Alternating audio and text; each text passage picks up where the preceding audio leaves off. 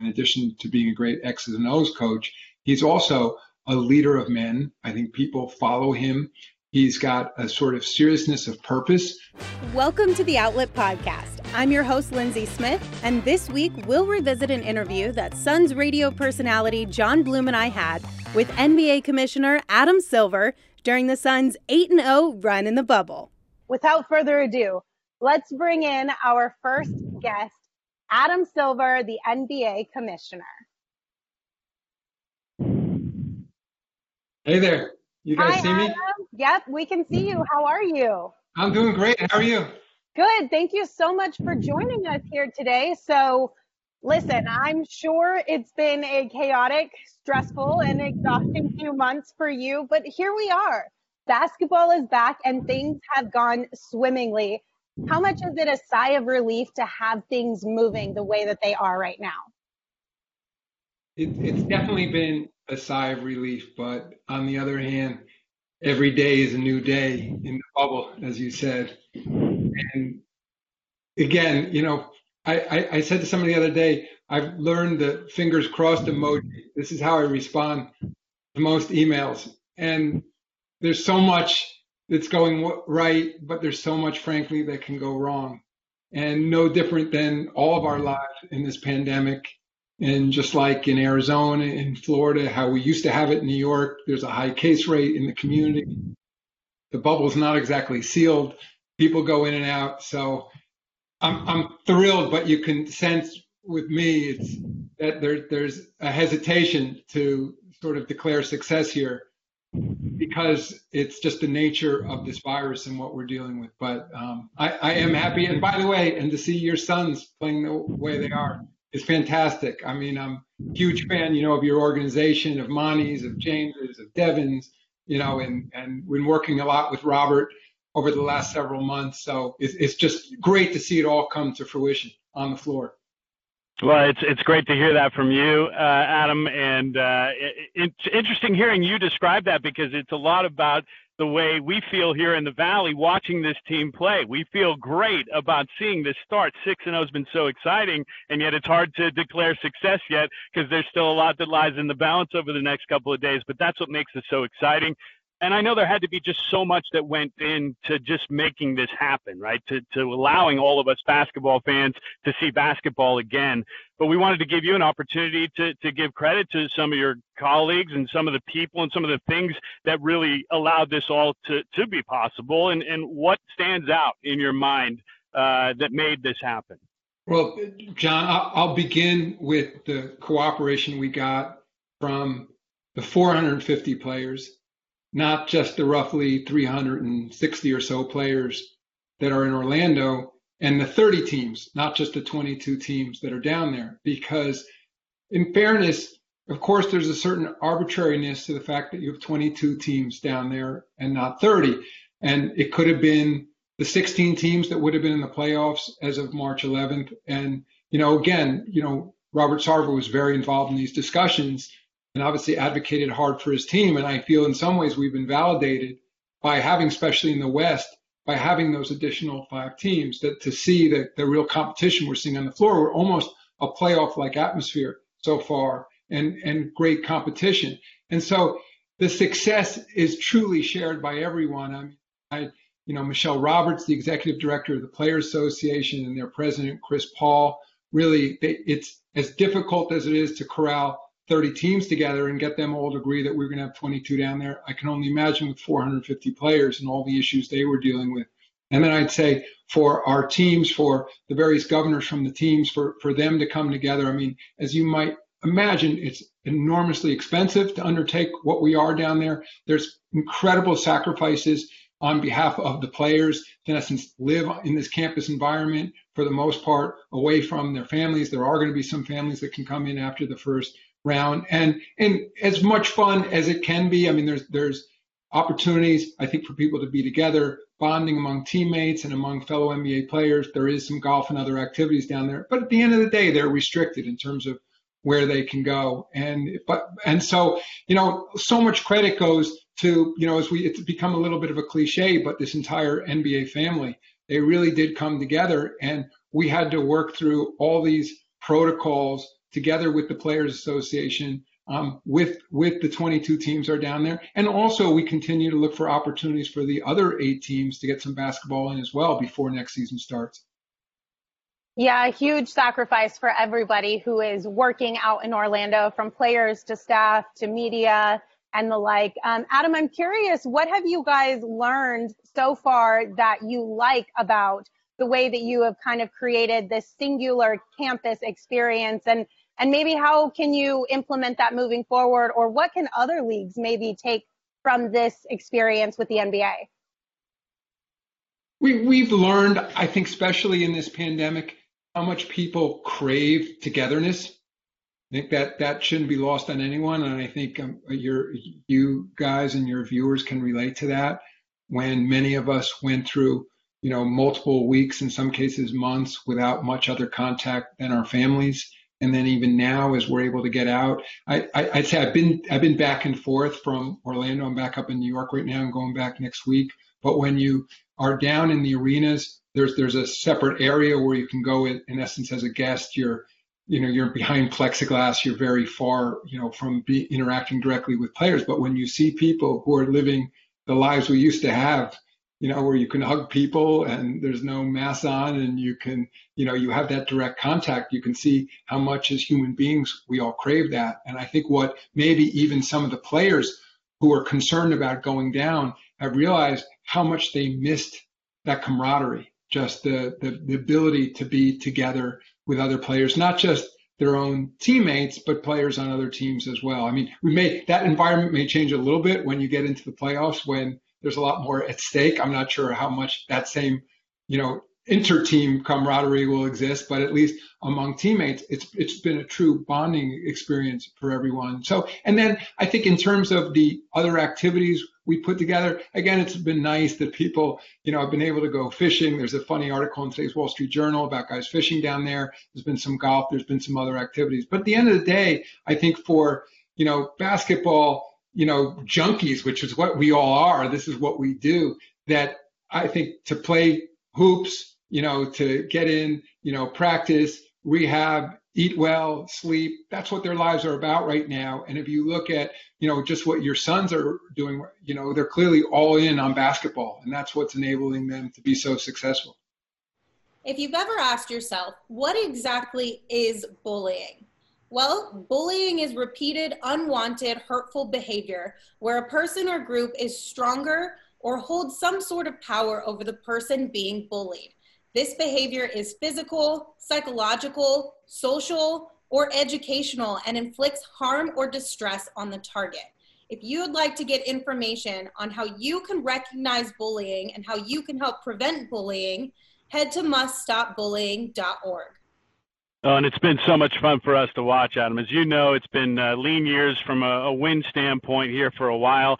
So uh, this has been a very welcome change of pace here on Planet Orange, as we like to call it. Uh, and in addition to having fun watching these games because the team's playing so well, it's been a lot of fun watching all these new innovations that the NBA has added. And, and I want to ask you what your favorite one has been so far. I mean, there's so many different things when it comes to not just the telecast, but also allowing the players to use, you know, their jerseys uh, with social justice messages on them. And uh, we, we love the virtual fans. My colleagues are going to be on there today uh, supporting the Suns while they're hosting an afternoon sports talk radio show here in Phoenix. Burns and Gambo will be two of our virtual fans. So there's just a lot of cool factors. Do you have a favorite?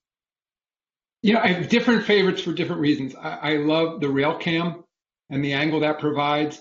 I mean, that's something almost by definition we can't do once fans come back. Or I shouldn't say that so quickly. I'm sure technology change over the years, and a few years from now, it'll be like this big. you won't even see it go by or whatever else. But right now, it's literally a camera, you know, on a track that goes right where those courtside seats would be. And I think following the action that way is a really unique angle that most of us who've you know, followed the game for a long time have never seen. By the way, like when you when you go into these arenas down in Florida, it looks a little bit like going into a high school gym where there's a movie shoot. Like you, it's it's it's relatively small gyms and an enormous amount of equipment around the floor.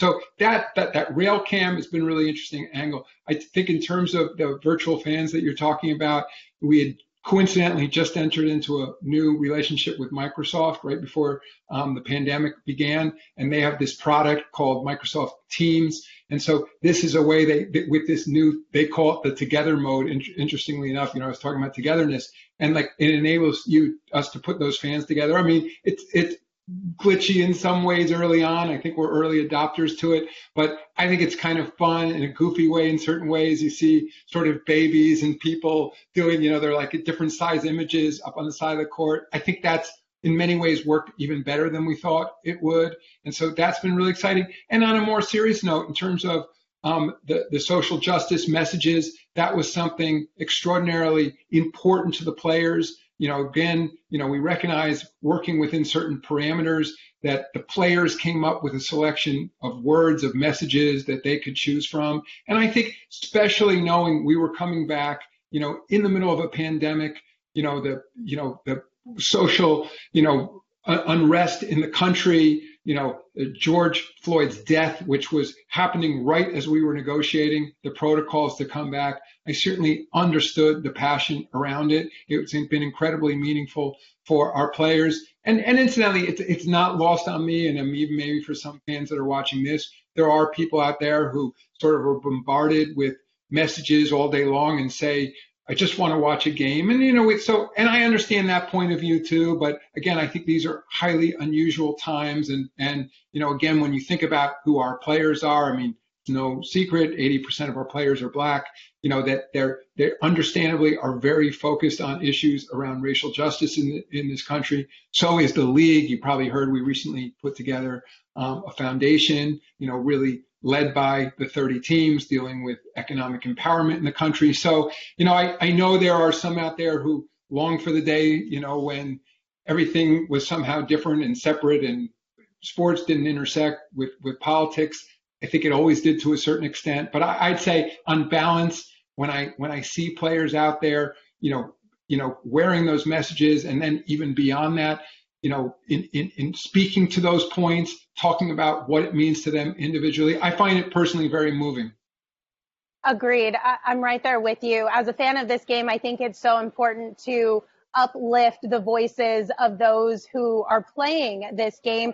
I know you mentioned a few fans kind of maybe wanting things to be a little bit different, but overall, do you feel like the messages for social justice that the players are sharing are being well received?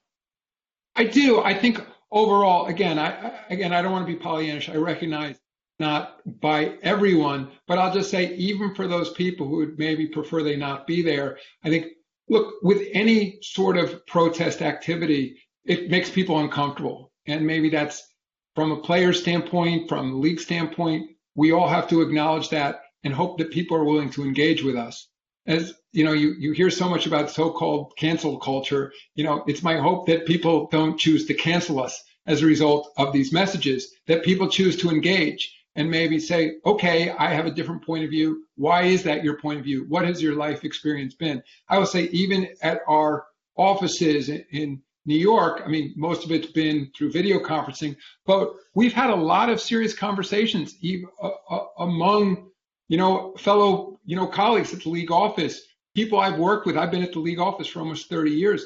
Some people I worked for with for almost that length length of time who have opened up through some forums we've had and talked about um, things that have happened in their lives that you know as a black american as as a black woman in america you know incidents that that that have for, caused me to see things in a different way and made me really uncomfortable and things that have been suggested to me that we do by colleagues around the league, not everything that I've agreed with or necessarily done. But so I, I think hopefully here this can lead to real dialogue among people. It doesn't necessarily mean we all have to agree on everything, but causing us to have some conversations around sports. And incidentally, you know, you think back about the history of this league and the DNA, and I've talked to, you know, the, the privilege of talking to Bill Russell about this. When Bill Russell in the 1960s chose to go down to Washington, D.C. to participate in a rally with Martin Luther King when he delivered his I Have a Dream speech, now iconic at the Lincoln Memorial. That was not without controversy down there. And he got a lot of hate mail back then. There, you know, there, he, his house was vandalized, other things. but like ultimately we'd like to believe he was on, on the right side of history.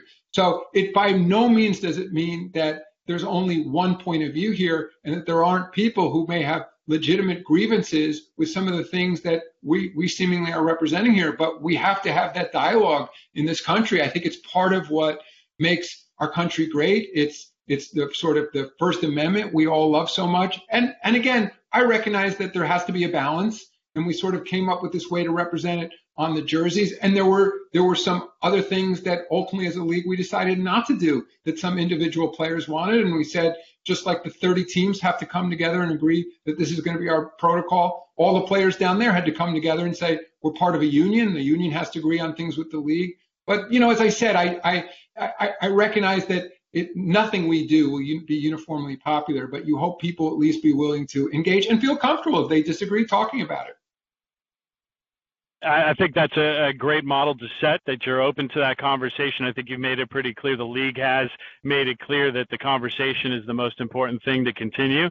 Uh, and I know that that's probably part of your vision for the future of this league. But uh, what else is uh, in that vision? Uh, what do you think uh, this league is going to look like moving forward? I know it's hard to, to you know imagine exactly how next season's going to look and whatnot, but uh, you, you, have always had that kind of visionary label. The, the, league has always had that innovation label to it, or at least for, for decades now.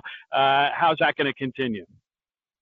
My view is there, there, there are two forces that I think are highly unlikely to change. And one is we're increasingly becoming a more global society. And it doesn't mean that there aren't disputes at any given time. Now there's a lot of focus on China, understandably you know, and, you know, there used to be on the Soviet Union and then Russia, there's plenty of conflict in the world, but I continue to see sports and arts and culture as a way to help work through those conflicts. And in a way, if you think of as the NBA as a piece of Americana, it's being exported to the world really through the NBA. And I think that's a positive thing and will continue to happen. Um, I think next, and, and if you look at the players in this league, we're at 25% right now of players that were born outside the United States. As this sport continues to be played massively, you know, around the world, I think just based on the numbers, you're only going to see those percentages grow with, you know, more great international players coming into this league. There still will be majority American players, still obviously an enormous amount of great basketball being played in this country, but I think that trend's only going to continue. And I think the popularity of the NBA, therefore, will only continue to grow around the world. The other issue, John, that you mentioned is technology. And I think from that standpoint, some of the things that we're talking about around the restart of the league are, are, are examples, change in the camera positions, you know, virtual scoreboards. I think even platforms like this, I think that increasingly they will be integrated into the game. You know, we're seeing now where, you know, I, I think where technology is changing that there'll always be those people who want the traditional play by play feed from the game or, you know, the more traditional color commentary. But then there'll be people who say like, all right, you know, I'm watching the game. I don't really need more of a traditional, you know, in Devin Booker, you know, they, it, it's, more like they're they're watching a game as if they were in the arena and having a conversation with friends on both sides, as you would if you were, or if you were in a suite at the arena and you were talking to 15 different people. And I think technology is going to increasingly like that. The issue right now, it's very hard to sync all those different feeds. So there's delays and it doesn't really work. But you can imagine you'll go to a game, you'll have uh, different options in terms of video. It may be standard play by play. You may be focused on one player. It may be a low angle like we see now with the rail camera. So that'll be from a video standpoint. And from an audio standpoint, you know, think about it. If it can all sync, people can essentially be anywhere in the world watching the game and then providing audio and talking to the game in the same way I'm talking to you. So it may be somebody is wants a more deeper analysis into the analytics of what's happening on the floor and they're they're fascinated with data, and that's what they want to hear about. Or it's an ex-coach explaining the plays that are happening on the floor. So it's it's sort of a deeper level of the t- traditional X's and O's. Or it might be something lighter. You know, it might be a professional comedian, you know, is watching the game and is sort of telling jokes as the game's going, you know, or, you know, it, it, it just may be a group of your friends And you're like, just as you would go, let's like all go to the suite together and watch the game. We'll talk about whatever we want to talk about, and the game will sort of be a backdrop. Those will all be options open to people. And I think, again, sort of that same sense I had down in Orlando of the players craving community, I think we all do. And there's limitations physically on where any of us can be at any given time. But I think what this technology, just as we're using right now, is allowing people to come together in more meaningful ways than we would have predicted. I'd say that's one thing about operations in our office in the countless hours of meetings I've had since we shut our physical office down in mid March. It, it's when I was down in Orlando, I saw a bunch of colleagues that I hadn't seen for several months, but yet it felt like because I've been on, you know, Zoom or other technology calls with them on a daily basis, it didn't seem like I hadn't been with them for months. And I think that these kind of technologies are more effective than any of us would have predicted. Fans, did you know only 20 to 30% of students who are bullied tell adults or authorities? That leaves the vast majority of children to believe that they have no one to turn to and are left to suffer alone. We don't want our children to feel this way. If you want more information on how to talk to kids about bullying, how to help them through bullying, and how to stop bullying, visit muststopbullying.org. Yeah, so I just am curious, Adam, overall, like I know you mentioned it a little bit earlier, but what are your impressions of what Monty Williams, his staff, and this young group of Phoenix Suns have been able to accomplish in Orlando? I've known Monty and James forever. And I think what they bring to the table is one, you know, incredible sense of leadership. And I think, you know, James as a player, I got to know him really well because he was very active in the Players Association and was an officer, you know, at the union. And he was a leader behind, you know, in the conference rooms, you know, you know, behind closed doors on when it came to some very difficult um, collective bargaining discussions. And one of the reasons he was able to lead because he had the ability to bring players together. Then you know, fellow players in the league. And I think as a general manager in this league, I mean, look, that's what's part of it. I mean, you know, even look at the 76ers team tonight, you know, with a lot of their starters injured or not playing, you know, you, the, the 450 players in the NBA are the 450 essentially best players in the world. And these, they're deep benches. The competition is everywhere. So it's not just talent in this league. It's the ability to get that talent to come together and to gel. And I think that's also what Monty brings I think also, in addition to being a great X's and O's coach, he's also a leader of men. I think people follow him. He's got a sort of seriousness of purpose. I think that this was a real challenge for a lot of teams down in Orlando, that especially a team that was sort of outside, you know, trying to sneak in the playoffs for a team like Phoenix to come down, to have a seriousness of purpose, say, all right, we're, we're, here for a reason. There's a lot going on around us in society right now, in, in your families, in our communities, nationally. But so, and we can have one idea, one, one eye on those things that we want to get done through social justice, but we also have a job to do, and that is to win basketball games. So I think they're a great tandem coming together. Obviously, you know, I, I, I, think the world of Devin and the team they've put together, and now you're seeing it on the floor. And it's, again, you know, I said earlier, I feel like it does validate the notion of 22 teams down there because there, nothing has been without controversy as we've moved forward. And, and, and you can imagine as commissioner of the league, that's a hard line to draw because there's well, you're you, we found a way to get these other six teams in the playoffs. There's eight teams that are out that are, that would have liked to be down there competing, even if they weren't going to be ultimately make the playoffs to get some more basketball in this season.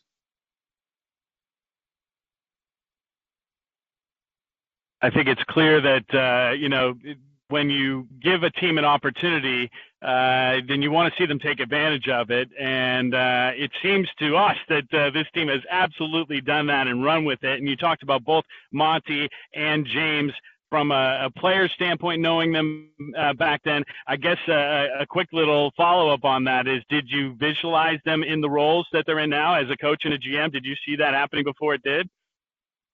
Yeah, actually, yes. I mean, because those players seem seem to stand out often in the league because they generally are are the kinds of players who are talking to you at the league office. I mean, in terms of my career, you know, I, I was deputy commissioner before I was commissioner, but before that, I was president of NBA Entertainment. So I was very involved in marketing of players and, you know, our, our television production and, and internet activities and other things. So you get to know those players that really, you know, wanted to expand off the floor. And I'd say James, as I said, you know, during bargaining, he was someone who really stood out. My recollection is he has an accounting degree. I mean, he was always very numbers focused.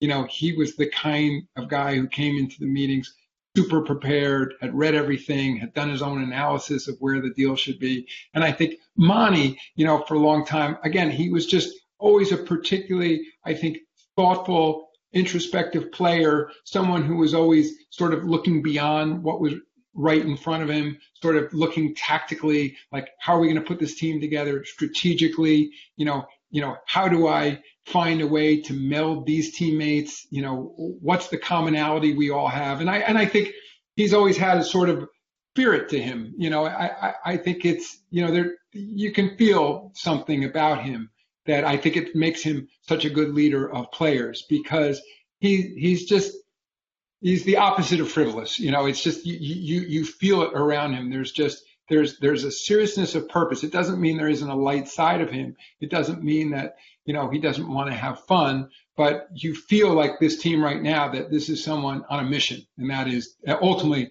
to win basketball games. Yeah, we're loving what we're seeing on the court from this team, but away from the court, we also have a lot of fun stuff going on. Robert Sarver and the organization are bringing the Valley the latest in sports and entertainment with the transformation of Talking Stick Resort Arena that's happening as we speak. How do you think this arena renovation will enhance the fan experience in Phoenix moving forward? It's going to be fantastic. I would just say it's was necessary. There's no question about that. And you know, I was there in the early days with Jerry and, you know, when the arena was first opened, then multiple renovations. And this is just it, it's the next step in ensuring that you have a modern state of the art arena in the league. A lot of it begins with technology. You know, certainly every, everything there is being updated to, you know, complete state of the art and makes a huge difference these days in high definition and 5G in terms of what you experience in the arena.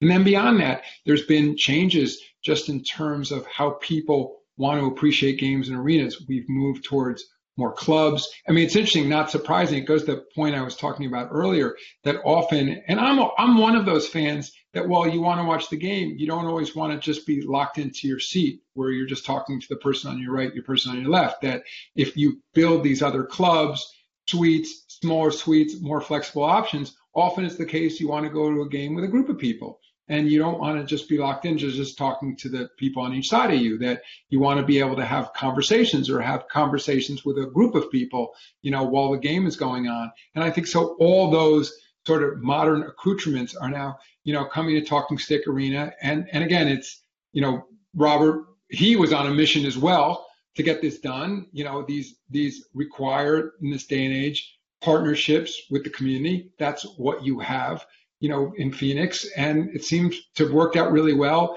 And I think the good news is that at least the latest report I, I got from Robert is that despite all that's happening in the country with COVID-19, that the construction is proceeding, and that you know, and, and I've seen some pictures recently, and it's it's it's a really exciting project. Yeah, in some cases, uh, maybe the silver lining behind this whole pause that, that we had was that uh, construction was able to continue, and in some cases, they might even be ahead of schedule, which is uh, exciting for the organization. There's another construction project that I believe is pretty close to being done too, and that's the Performance Center that's going to be both for the Phoenix Suns and the Phoenix Mercury. I've driven by a bunch. It looks spectacular, and, and I just want to get your thought about what that adds uh, for a franchise when you do make it a point to have a separate facility that you can do your training in, as well as uh, house some of your staff and, and whatnot. I know you guys know that always around the league, there was always the sort of the Phoenix Suns magic when it came to performance. That's where players went. You know, I don't know if it's the water, you know, the air, the team, that when guys that had big injuries in their careers, seemingly when they went to Phoenix, they somehow recovered and always an organization known for fantastic trainers, for really just putting player health first and foremost. And as we've seen this trend around the league, um, these new performance centers, training centers have become a necessary component. Um, just when you think about the value of these players, keeping them healthy, keeping them on the floor, um, there's just enormous science around now the health of these players. And it's everything from nutrition and sleep to how they rehab, you know, how they condition themselves, um, you know, how they prepare for games, how they recuperate afterwards. And these, let's just say, these performance centers are part and parcel. I just add also that it's become part of team building as well. That I've been to most of the training facilities around the leagues, and it's it seems like a kind of a silly analogy, but they've also a little bit like old school clubhouses in many ways. That I mean, for players, you know, increasingly where that the bonding among teammates is so important, especially when guys have shorter contracts than maybe they used to in the old days, and you got to build relationships quickly. It's places they can come and sort of in a kind of protected, safe environment so that they can hang out and get to know each other. And in some cases, it's you know around basketball, but in other cases, generally there's barbershops.